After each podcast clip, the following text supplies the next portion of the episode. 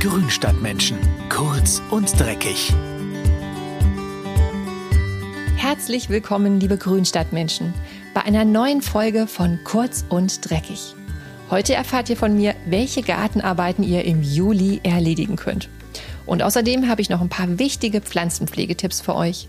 Wenn ihr noch mehr Infos zu den Themen braucht, dann klickt ihr einfach auf die Links in den Show Notes. Der Ziergartentipp. Stockrosen gehören zu den schönsten Bauerngartenpflanzen. Auch wenn sie Rosen heißen, gehören sie botanisch eigentlich zur Familie der Malven. Sie werden bis zu zwei Meter hoch und zeigen an einem sonnigen Standort im Staudenbeet oder am Gartenzaun ihre prachtvollen großen Blüten. Jetzt im Juli kann man Stockrosen in Anzuchtschalen aussehen. Die zweijährige Pflanze blüht dann nämlich schon im kommenden Jahr. Seht die kleinen flachen Samen einzeln in kleine Anzuchttöpfe mit nährstoffarmer Erde, gießt sie ein bisschen an und stellt eine Haube darüber. Nach etwa zwei Wochen keimen die Stockrosensamen. Wenn sich das erste richtige Blattpaar gebildet hat, dann könnt ihr die kleinen Stockrosen in größere Töpfe umsetzen.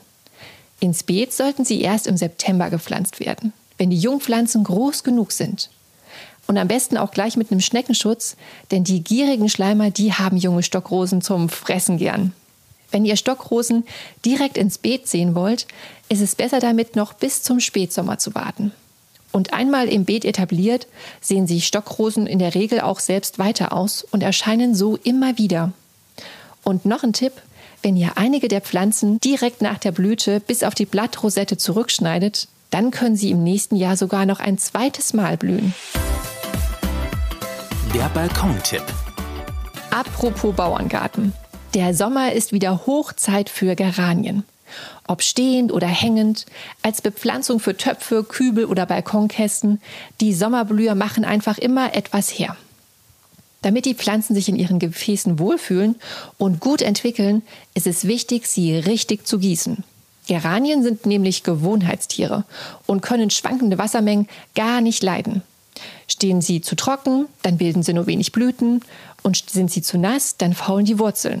Und ist dann noch das Wetter wechselhaft, neigen die Pflanzen zu Korkflecken, Blattverfärbungen und Wucherungen auf den Unterseiten der Blätter. Die sind zwar keine Gefahr für die Pflanze, sehen aber auch nicht besonders schön aus.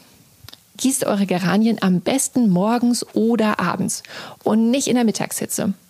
Das Wasser sollte zimmerwarm sein und beim Gießen nicht über die Blätter laufen lassen. Alle 14 Tage solltet ihr etwas Flüssigdünger ins Gießwasser geben um die Blüte zu unterstützen. Also, behaltet eure Geranien im Auge und achtet beim Gießen immer darauf, dass die Erde gleichmäßig feucht ist. An heißen Tagen muss man demnach deutlich mehr gießen als an kühlen. Und an einem schattigen Ort natürlich auch weniger als in der prallen Sonne. Aber die unermüdliche Blüte der schönen Kübepflanzen ist das bisschen Mühe allemal wert, oder? Der Nutzgartentipp. Erdbeeren gehören für mich zum Sommer wie die Sonne. Die frischen, sonnenwarmen Früchte direkt von der Pflanze zu naschen, ist die schönste Belohnung für die Gartenarbeit. Damit eure Erdbeerpflanzen auch im nächsten Jahr wieder Früchte tragen, solltet ihr sie nach der Ernte zurückschneiden. Entfernt die Ausläufer und alle Blätter, die welk oder fleckig sind. Passt aber auf, dass ihr dabei das Herz der Pflanze, das sind die jungen, weichen Blätter im Innern, nicht verletzt. Das Ausputzen ist wichtig, damit die Pflanze sich erneuern kann und sich Pilzkrankheiten nicht so leicht auf den Erdbeeren ausbreiten.